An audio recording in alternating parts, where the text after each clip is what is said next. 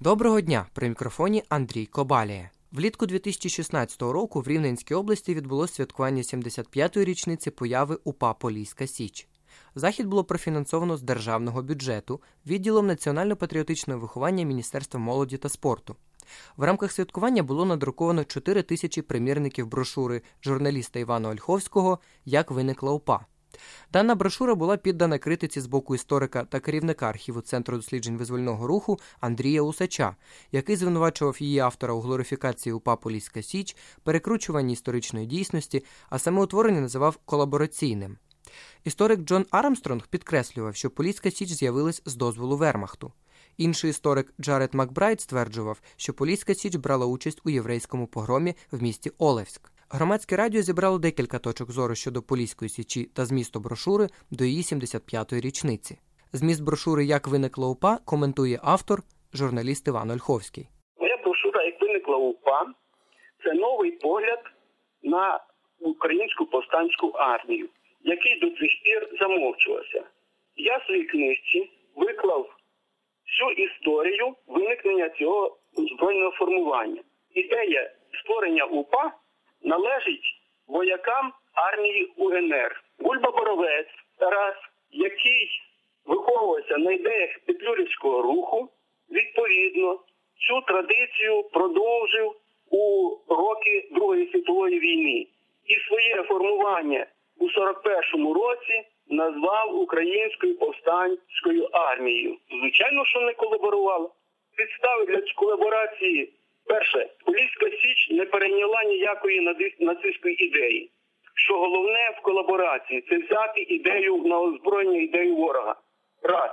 Вона усюди проголошувала українську владу під синьо-жовтим прапором, приносила присягу Українській Народній Республіці, озброєння здобувала власними силами, мундири були е, власного виготовлення, видавала власну газету формувала власний уряд без участі е, окупантів і відповідно е, служила е, інтересам українського народу, а аж ніяк не окупанту. Хоча в деякій мірі інтереси окупантів і УПА Поліська Січ збігалися. Це, зокрема, злочищені Полісся е, від е, е, недобитків Червоної армії, від НКВДистів від е, совєтських парашутістів.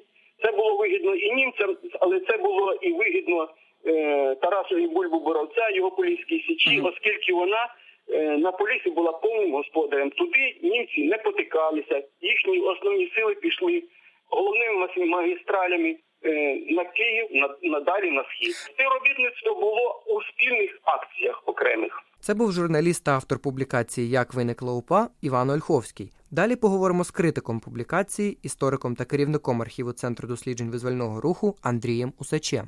Ну, в принципі, для мене викликає сумніву те, що Поліська Січ була колабораційним формуванням. Звісно, її командир Тарас Боровець, більш відомий як отаман Тарас Бульба, намагався грати якусь свою гру, але в тих умовах. Фактично, Поліська Січ була створена з ініціативи і санкції нацистської військової адміністрації і відповідно виконувала потрібні їй завдання. Найперший наказ, який нам відомий, виданий Тарасом Бульбою, що найважливіше він був підписаний як голова України, досить епатажно. Е, він був спрямований і закликав місцеве населення до творення якихось повстанських відділів, вчинення диверсій села з Червоної армії. Він закликав урочисто зустрічати німецькі війська і передавати їм інформацію про Червону армію. Тобто жодних там таких яких державницьких інспірацій там не було. А нацисти досить гарно оцінили таку діяльність Тараса Бульби. Він вже в липні отримав е, посвідку і призначення на посаду коменданта поліції на території Сарненської і Олевської округ. Фактично він отримав право призначати комендантів поліції, їх особовий склад обирати, створювати різні колабораційні адміністративні органи на кшталт районних міських е, сільських управ. А вже 8 серпня 41-го року від командира 213-ї охоронної дивізії, де Курб'єра генерала, е, Тарас Бульба отримав дозвіл на формування так званого особливого поліцейського підрозділу. Це вже може мова йти власне про Поліську Січ. 12 серпня Поліська Січ зайняла містечко Олевськ, де фактично і дислокувалася до середини листопада 41-го року. Головним її завданням було обурювати радянських партизан, виловлювати оточенців Червоної армії. Іноді вона діяла самостійно, іноді спільно з німецькими підрозділами. Затриманих вона також передавала німцям. Тобто, вся ця діяльність була спрямована на е, умиротворення окупованих територій, як це писалося в німецьких документах. Ця брошура дає нам отакий препарований е, зразок історії Української повстанської армії Поліська Січ. Вона замовчує всі ті події, які можуть видатися е, неприємними або не придаватися для героїзації самого Тараса Бульби і очолюваного ним формування Поліської Січі. Можу навести приклад. Наприклад, е, там згадується про те, що 18 листопада 41 року, за два дні після того, як Поліська Січ була офіційно розформована, приїхав есесівський офіцер Волевськ і вимагав, аби бульбівці прийняли участь в е, розстрілі місцевих євреїв, який мав відбутися наступного дня, 19 листопада. Йому відповіли, що сівчовики вже офіційно розпущені, і зрештою вони збиралися для боротьби з озброєним ворогом, а не для вбивства цивільного населення. Командування Поліської Січі навіть на своєму засіданні засудило факт майбутнього розстрілу. Все на цьому абзац закінчується. Історик Андрій Усач додав, що офіцеру СС таки вдалося мобілізувати 62 колишніх січовиків, котрі взяли участь у розстрілі 535 євреїв біля села Варварівка Олевського району. Він вважає замовчування такого факту в брошурі Як виникла УПА неприпустимим. Тему продовжує незалежний експерт з Поліської січі, історик Сергій Стельникович, з яким говоримо про рівень співпраці січі та місцевої адміністрації, про Оливську республіку та політику Поліської січі щодо євреїв. Щодо формування першої військової формації Поліської січі, ну сказати точний час виникнення дуже проблематично, адже це не був якийсь одномоментний, а це був тривалий у часі процес. І власне Поліська Січ як така вона була створена після початку німецько-радянської війни, після 22 червня 1941 року. Ну а загалом так, от хронологічно можна окреслити, що це, десь кінець червня, початок липня 1941 року, уже після початку війни. Власне, після окупації нацистами території України, після окупації території України військами Вермахту склалася наступна ситуація, що при організації влади на місцях от німецька військова адміністрація вдалася, ну я б сказав би, ну, масштабного ідеологічного проекту, і вона дозволила сформувати. Так звану українську допоміжну адміністрацію за участі от місцевих активістів, членів похідних груп бандерівців та мільниківців, про що вже згадувалося, також і дозволили сформувати поліську січ Тараса Бульби-Боровця. Чому так сталося? Відповідна позиція адміністрації Вермахту спрямовувалася на формування серед місцевого населення ілюзії українських владних структур, які виступили у формі от згаданих уже так званих українських допоміжних управлінь. Власне, з точки зору нацистських окупантів. Це мало налаштувати населення, яке на цей час і не підозрювало про справжні наміри націонал-соціалізму щодо східного життєвого простору, на підтримку німецьких військ та забезпечити його участь, тобто місцевого населення, у відновлювальних роботах. Іншою наступною причиною формування місцевої допоміжної адміністрації, що була санкціонована адміністрацією Вермахта, це була відсутність для німців організаційної можливості швидкого створення власної ефективної окупаційної адміністрації, що потребувало значної кількості управлінського персоналу. І з іншого боку, німці намагалися убезпечити завчасний перехід самостійницького руху, який ставив за мету відновлення української державності, власне від антирадянської спрямованості у тому числі і на антинімецькі позиції. От за таких обставин і була сформована Поліська Січ, і у серпні вона передислокувалася з території Рівненщини на територію північно-західної Житомирщини. Зокрема, 21 серпня 1941 року е, вон е, підрозділі Поліської Січі остаточно закріпилися в районному центрі містечку Олевськ і створили так звану Олевську республіку. Власне, в цьому контексті необхідно сказати, що особливі становища місцевої української адміністрації на північному заході Житомирської області, яка, хоча і формально була залежна від е, Житомирського обласного управління, але підпорядковувалась керівництву Січі, Поліської Січі, дає підставу стверджувати про існування своєрідної Олевської або ж як іноді можна зустріти в історіографії Поліської республіки з центром у місті Олевськ. Тут необхідно наголосити, що поняття республіка в даному випадку вживається не у своєму прямому значенні, тобто як форма політичного устрою де всі вищі органи державної влади на певний період обираються громадянами, а значення особливого державного утворення, яке виникло на території, що була підпорядкована поліцької січі. І під контролем якої створювалися та діяли місцеві адміністративні органи. Бульбівський рух е, стояв на республіканській концепції. Я попередньо не згадав. Тарас Бульбаборовець був послідовником е, еміграційного уряду Української Народної Республіки, і власне відповідно до е, тої концепції, яка була розвинута Тарасом Бульбибою Боровцем, республіканська концепція, національні меншини вважалися повноправними представниками української держави з гарантією відповідних прав і свобод. Ці програмні документи Бульбівського руху, які захищають національні меншини. І в тому числі євреїв, і власне практика діяльності бульбівського руху, принаймні на е, рівні найвищого керівництва, вони абсолютно співпадали. Ну між іншим, такий момент, хоча певні певні там дії мародерства е, і по відношенню до євреїв, як само і по відношенню і до українців, вони проявлялися. 15 листопада 41 року Поліська Січ була розпущена. А уже 18 листопада 1941 року із Житомира е, до Олевська прибув представник е, військ СС який вимагав від Поліської січі розстрілу євреїв. І власне сотник Кирило Сиголенко, який добре володів німецькою мовою і вів переговори, заявив цьому представнику німців, що відділ Поліської січі вже розпущено, і тому керівництво січі не має права видавати демобілізованим козакам таких наказів. А також додав, що колишні січовики можуть бути зібрані лише для боротьби з озброєним ворогом як воїни, а в жодному випадку не знищувати беззбройних жінок, стариків, калік дітей, як він наголошував, незважаючи на їх національність.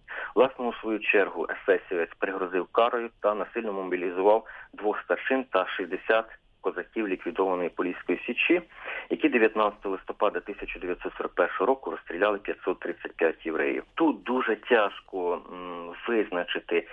Наскільки представники от демобілізованої поліської січі 62 особи самостійно чи під тиском брали участь. Але по тексту документу ну є одне слово, яке все таки дозволяє стверджувати, що вони були насильно мобілізовані. А про механізм фінансування заходів святкування 75-ї річниці Поліської січі, вартість конкретно цієї події та брошури Ольховського, робочу групу та критерії відбору проєктів заходів говорить голова відділу національно-патріотичного виховання при міністерстві молоді та спорту Михайло Ляхович. По перше, бюджетні гроші по цільовому фінансуванню і взагалі по наших програмах взагалі не попадають в руки людей. Це виключено в принципі, тобто так такого взагалі немає уряд, е, коли затверджує бюджет, він е, там є певні статті. Тобто так, і от е, минулого року, вперше за 25 років незалежності, була одна, скажімо, стаття. Там 10 мільйонів гривень було передбачено на заходи національно-патріотичного виховання. Було зроблено звернення до обласних управлінь молоді, скажімо, до управлінь молоді та спорту при обласних обласних державних адміністраціях. От це структури обласних державних адміністрацій, щоб вони спільно з громадськими організаціями подали свої проекти. Значить, коли були, як я вже раніше казав, значить була створена відповідна комісія е, із представників і наукових кіл і громадськості, тобто відібрали е, більше 50 найцікавіших проєктів, серед яких попала якраз і захід про по останньому отаману Поліської січі, тобто так, і а, їх включили в календарний план. А далі пишеться наказ, там розписується положення про захід, який він буде, на які нормативні документи він спирається, і до нього додається кошторис. Коли це все підписується посадовими відповідальними особами, тобто і з відділу національно-патріотичного виховання, і заступники профільні, і юристи, і фінансисти, тобто це все перевіряється дуже ретельно. Коли воно підписується, тоді підписує наказ міністр або той, той, хто виконує ці, він входить в дію. І лише після того закладена сума. Якщо ми говоримо, наприклад, про цей захід, то я вам можу сказати, це 145 тисяч гривень. Тобто закладена була сума, вона це не найбільше. Наприклад, на гурби було закладено 246 тисяч, mm -hmm. для прикладу кажу. Так, значить, направляється 145 тисяч е, на рахунки е, облас... Е, управління молоді та спорту. Ну, в даній ситуації Рівненської обласної державної адміністрації. Далі уже управління молоді спорту обласної адміністрації здійснює закупівлю товарів і послуг необхідних для заходу. Ну, наприклад, там тут вказано, наприклад, автобуси е, наймаються, так, тобто для того, щоб перевозити там дітей на екскурсії, на інше. Тобто, і причому кожна стаття обґрунтовується і перевіряється. Навіть вказано кількість кілометрів і годин. Тобто це перевіряється, е, дивляться середні ціни по е, по ринку. Далі що там ну, намети, вони якісь маркери, бо це ну пейнтбольний, тому що це був військово-патріотичний захід. Так, от і там канцелярські якісь товари, якісь компаси, страйкбольні, якісь гранати. Тобто, ну це муляжі мається на увазі, бо це військово-патріотичний захід був для дітей. Так, от ну і серед них поліграфічні поліграфічні послуги. Тобто, ну в принципі, як в більшості заходів тут на нього було закладено на поліграфічний, згідно того, що дозволяють нормативні акти, 40 тисяч гривень. Це мова йде про публікацію. Так, так, так. І тут написано брошура, проспект, як виникла УПА. Тобто організатор її вартість була. Е, одного екземпляра там 4 тисячі вони заклали, вартість одного 10 е, гривень. Ага, а всього? Е, а а всього 4 тисячі, а всього 40 тисяч, 40, 41 тисяча 600, якщо угу, там так. буде точніше. Тобто, коли члени комісії оцінювали ці проекти, до речі, е, саме засідання, де це відбувалось, воно транслювалось онлайн через YouTube, і всі могли дивитися, навіть е, що найменша частина точно ще досі вісить, можна зайти подивитись. Так, от як ще робили? Крім того, що ми читаємо, що там написано.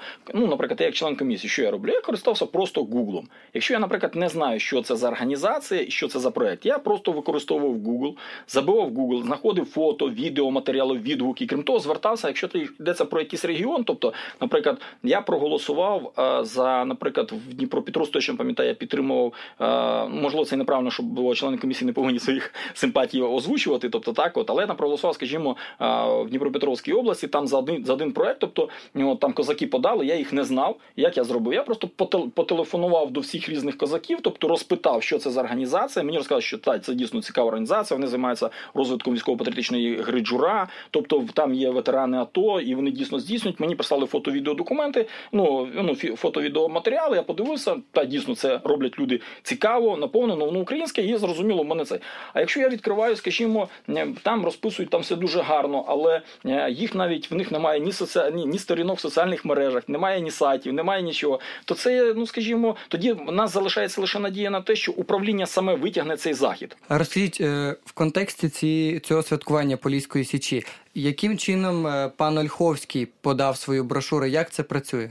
Е, ну я скажімо таким чином, я, наприклад, не знаю е, через кого саме, тобто він там домовився з громадським активом. Ну тобто, хто саме подавав. Тобто, нам прислало обласне управління, присилає матеріали. Ви заходите і кажете, у вас там є, ну мовно кажучи, якісь просвітницькі матеріали. І от ми кажемо, будь ласка, зв'язуйте з управлінням відповідним. Тобто, і з них знавайте, і з ними домовляйтесь. Тобто, дивіться, тобто, якщо вони там зберуться, умовно кажучи, з громадськими організаціями і запропонують нам, то ми зазвичай ну не проти. Головне, щоб воно ну ще раз кажу, головне, щоб воно відповідало суті заходу і щоб воно не перечило законодавство. Mm -hmm. Крім того, я хочу за Ольховську тут хочу наголосити, щоб ви просто зрозуміли одну таку ще річ, що пан Ольховський він дуже активно займався цим питанням і прислав нам щонайменше два листа тільки нам в міністерство, щоб ми ці заходи робили.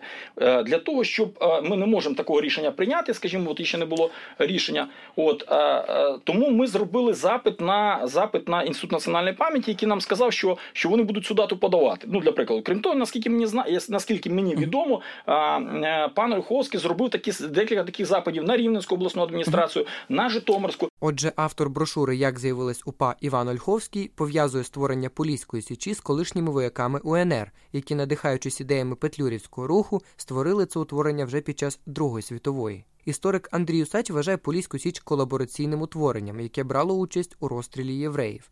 А у згадуваній брошурі, на його думку, присутні замовчування. Незалежний експерт Сергій Стельникович погоджувався з тим, що Поліська Січ створювалась дозволу нацистської адміністрації проте на початковому етапі була доволі незалежним утворенням. Щодо євреїв, то, на думку експерта, програмні документи Бульби Боровця захищали національні меншини, в тому числі євреїв. Голова відділу національно-патріотичного виховання при міністерстві молоді та спорту Михайло Ляхович розповів про механізми фінансування заходу зі святкування 75-ї річниці утворення Поліської січі. При мікрофоні був Андрій Кобалія. Ви слухали громадське радіо.